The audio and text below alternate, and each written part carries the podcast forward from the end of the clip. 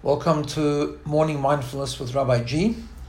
This is the second series, part two Living Mindfully. Um, so, just a short review from last week. We talked about the idea that focused and mindful living means being in the moment slowly, carefully, with concentration. So, using the analogy we did last week, that if you look at your hand and you look at your hand for a long time, you will eventually start to notice the lines, the beauty, the nuances, the, com- the complexity. So, too, in every moment that we experience, if we just dwell in it and focus it and are immersed in that moment with patience, focus, and concentration, we begin to see the beauty, the opportunity in every single moment. So, that was the essence of what we spoke about last week. Today, I want to just explore or re-explore from a different angle a very, very critical and important concept of mindful living. And I'm going to explore it by way of story. Um, today in the Jewish calendar is the 20th day of Cheshvan, and it's the anniversary of the birth of the fifth Lubavitcher Rebbe known as the Rebbe Rashab, who was born on the 20th of Cheshvan in 1861. He was a Rebbe, a great Rebbe in the city of Lubavitch. He established a yeshiva. He um, led for many years. He taught. He inspired, and he led various different gatherings. He had one son, who was very close to him, and his successor when he passed away. And the story takes place one time when the Rebbe Rashab was conducting what we call a Farbrengen. He was conducting a gathering where many, many yeshiva students and Hasidim were gathered around the table. And the way it would work is that he would speak, share his pearls of wisdom, his inspiration for a, a period of time. Then he would break, and then the assembled people there would sing a nigun, they would sing a song, a slow song, a fast song, whatever the type of song was. They would come to the end of the song and he would begin to speak again. And he would finish, they would sing another nigun, and that's how it would go until he came to the end. So one time, he was conducting one of these gatherings, one of these Farbrengens. His son, the previous Rebbe, the sixth Rebbe, who became the sixth Rebbe, was sitting next to him. And there was a lot of people there, including the yeshiva students and the Hasidim and so on. And he spoke, and when he came to the end of his speaking, they began to sing a nigun. But he detected that they were singing a nigun quickly, meaning more in a rushed way. Not because it was a fast song, but because it was rushed. Perhaps it was a slow nigun and they were singing it in a bit of a rushed way. And he turned to his son and he said to him, Why are they doing this? It appears as if they don't want to be there, meaning they're kind of singing the song to get through and to rush it through. To which his son replied, he said, Yes, that is true. They don't want to be there. The routine was to sing the nigun, but they don't want to actually be singing the nigun because they want to get to the end of the nigun, the end of the song, as soon as possible, so, they, so that they can hear you talk again. Because they were there mainly to hear the wisdom, to hear the teachings, the inspiration from the Rebbe Rashab. And the Rebbe Rashab got very serious and he was upset. And he turned to, his son and he said, No, that is not the way things work. A nigun, a song, is a critical part of the Farbrengen. If it wouldn't be a critical part of the Farbrengen, we wouldn't be singing it. Wherever you are, he says, you have to be there. Wherever you are, you have to be immersed in that moment. You have to be fully focused and concentrating on that moment. Maybe it's not the same priority as the talk, but it's an important part of what we're doing. It's there to create inspiration, to express the heart, whatever the reason for singing the song is. But if you're doing it, it means it needs to be done, and needs to be done with focus, with immersion, not being rushed. When you are doing something, you need to be fully there, as if that is the only thing that is important right now. When that comes to an end, the next thing begins. So I tell you that story because this highlights an incredibly important concept in mindful living. and in value based living. And the idea is this we know that every moment is precious, which means in every moment that we experience, we have to be fully there. Because if it's not important, if what we're doing isn't important, then we shouldn't be doing it. In other words, whatever in life we're doing should be important. If it's not important, we shouldn't be doing it. Now, that obviously is not that simple. I say that because there are things perhaps that are not necessary and yet have to happen. Things we call necessary evils. If you need to be at a certain appointment, it takes time to drive there. The driving is not important, but, but we can't get to the appointment without it. The plumber is late. I'm waiting for the plumber to show up, and I've got an important meeting, and I have to cancel and I have to postpone. The hour that I'm spending at home waiting for the plumber to come is not important. To me, it's not important. But I don't have a choice, otherwise, things won't get fixed around the house. So, what do we mean when we say every moment is precious and every moment is important? And if it's not important, you shouldn't be doing that. Surely, there are things that aren't important, they're just necessary to do. You've got to get them done. Unfortunately, as a means to an end. And the answer to that is no. Because in Jewish thinking, there are two fundamental pr- principles which we need to use in understanding this idea. The f- two fundamental principles are things we've discussed previously, but so important in this discussion. First principle is that everything that happens to us is is by divine providence. If it wasn't meant to happen and it didn't have a purpose, it wouldn't happen. If I'm stuck at home waiting for the plumber, that is what is supposed to happen today. First principle. The second principle is that in value based living, which mindfulness is so connected, as we've explained, what I call Jewish mindfulness is so connected to value based living because it's about not only about being present in the moment, but it's about finding the purpose in that moment, the depth of that moment, the soul of that moment. Therefore, value based living means that in every moment there's value, in every moment there's a purpose. In any given moment, we can do something that is consistent with our values. That's such an important concept. Which is why I always say that in Judaism there's no such thing as a means to an end. Every moment is an end in itself. There are more important moments, less important moments, but when but every moment is important. Maybe not the goal, but it's important. It's important because this is a moment that I can exercise my core values. It might be a moment when I, go, I don't get to do the things I thought I need to do today.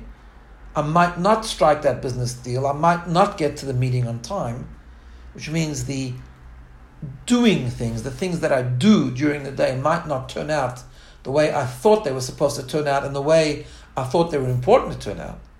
But that doesn't mean that I cannot live by my values. It means I cannot achieve my planned outcomes, but I could achieve, I can always achieve in every moment the values by which I live. So, what does that mean? So, there are two types of experiences. And let's just break it down. There are two types of experiences. One type of experience is an experience that I choose. So I plan a day. Now, when I plan a day, my plans, if we live with purpose and meaning, should be consistent with my values. Now, that doesn't mean everything is so spiritual or holy or, or lofty or, or amazing or just powerful. It could be that part of my plan is to take a rest, part of my plan is to play a game of sport, part of my plan is to take a walk, whatever the case is, but that might be that's still consistent with my values. Being healthy, being mentally sound, um, a legitimate amount of self care, and I say legitimate because sometimes people overdo the focus on self care, but self care is important.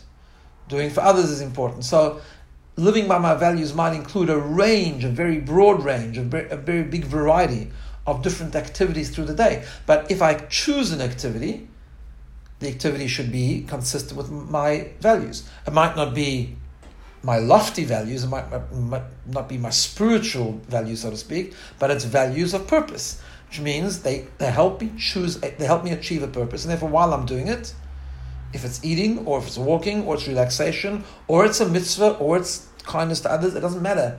how high in the priority list it is or how high in the holiness list it is. If I'm choosing to do it because it's consistent with my values, then when I do it, I must be fully there, fully focused, and get the maximum out of that moment.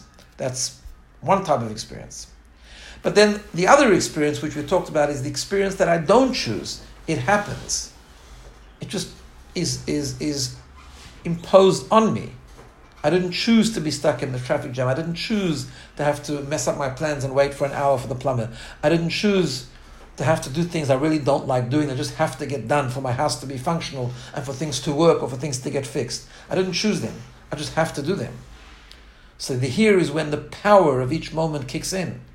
Because although I didn't choose them, they were thrust upon me. We go back to the two foundations. If it happened, it's b'hashgacha pratit. It means that today I needed to spend an hour waiting for the plumber. That's what it means. It wouldn't happen otherwise. God runs the world. I wouldn't be in this situation if I wasn't meant to be there. And because I'm there, b'hashgacha pratit by divine providence, it therefore means that it's an hour that I could exercise my, my values. And in fact, it might be an hour that is much more powerful than the amazing things I plan to do that day.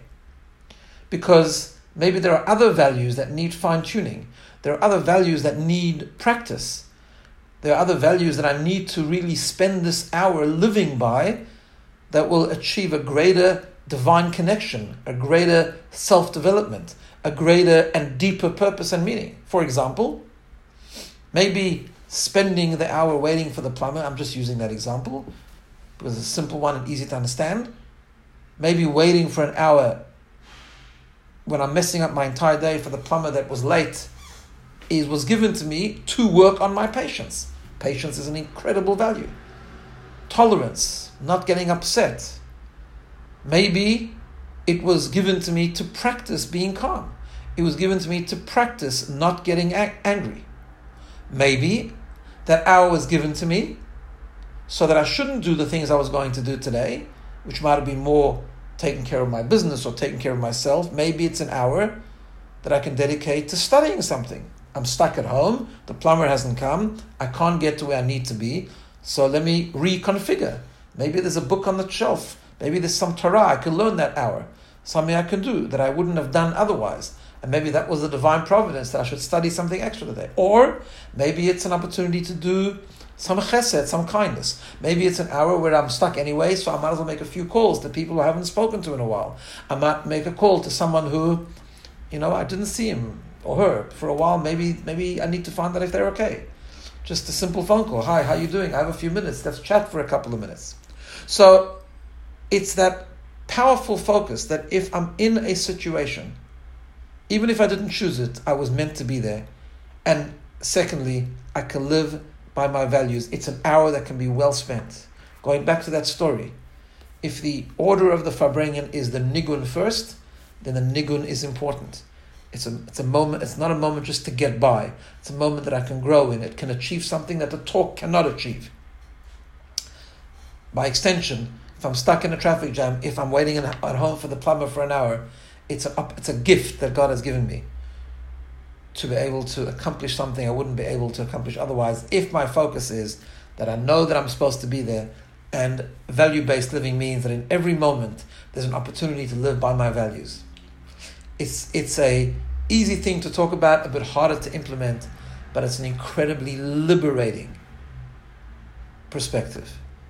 It will, it's, it's a perspective that brings calmness, it brings focus, it brings depth, and it brings a whole different way of living.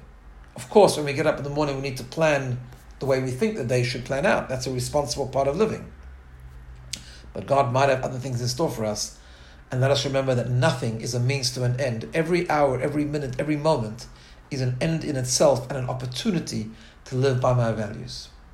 So let's just hold on to that thought and let's try and take it with us the entire day. To do that, let's just spend a few moments meditating on that idea so that we can internalize it and take it with us. So, in a morning, relaxed way, hopefully you're still calm at the beginning of the day. Just try tapping into a little bit of calmness and focus and concentration, slowly closing your eyes. As we always do in a calm way, just turn your attention slowly to your breathing. Create awareness, focus, the ability to notice by noticing each breath, inhaling and exhaling. Just for a few moments, just focus on your breathing and try feel the sensation of breathing in and out.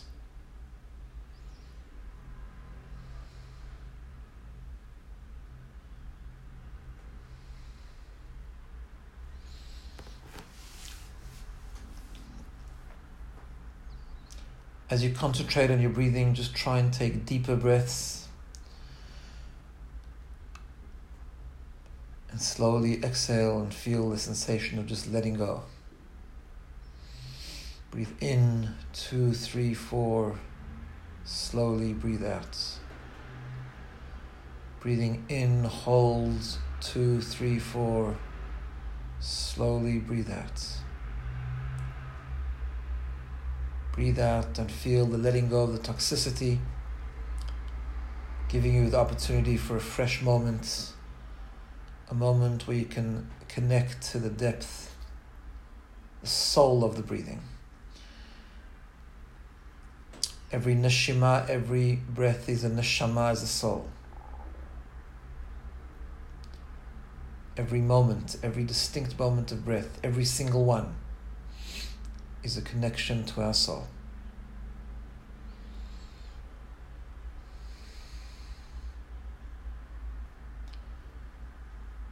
Our soul is the core of who we are, the purpose of who we are, the internal behind the superficial. Just think about that for a few seconds and just continue to focus on your breathing.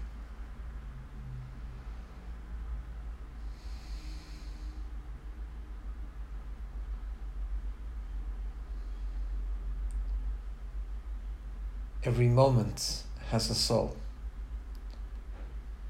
Every experience has a soul.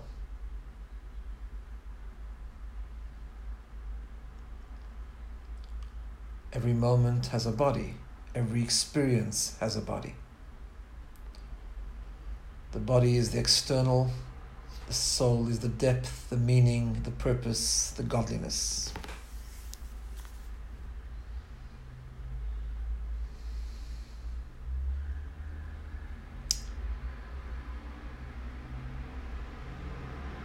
King David says, Kol neshama tehalelka.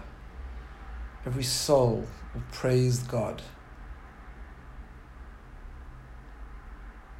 And the rabbis say, al kol neshima uneshima.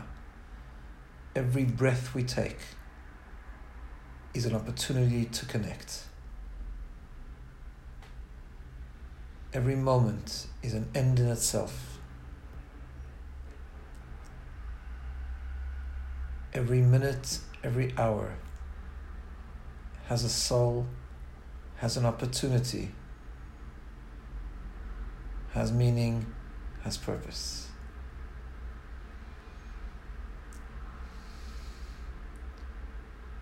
The more awareness of our soul, the more we discover the opportunity for, for meaning in each experience. Because every moment is an end in itself. Every moment is the most important moment to be in.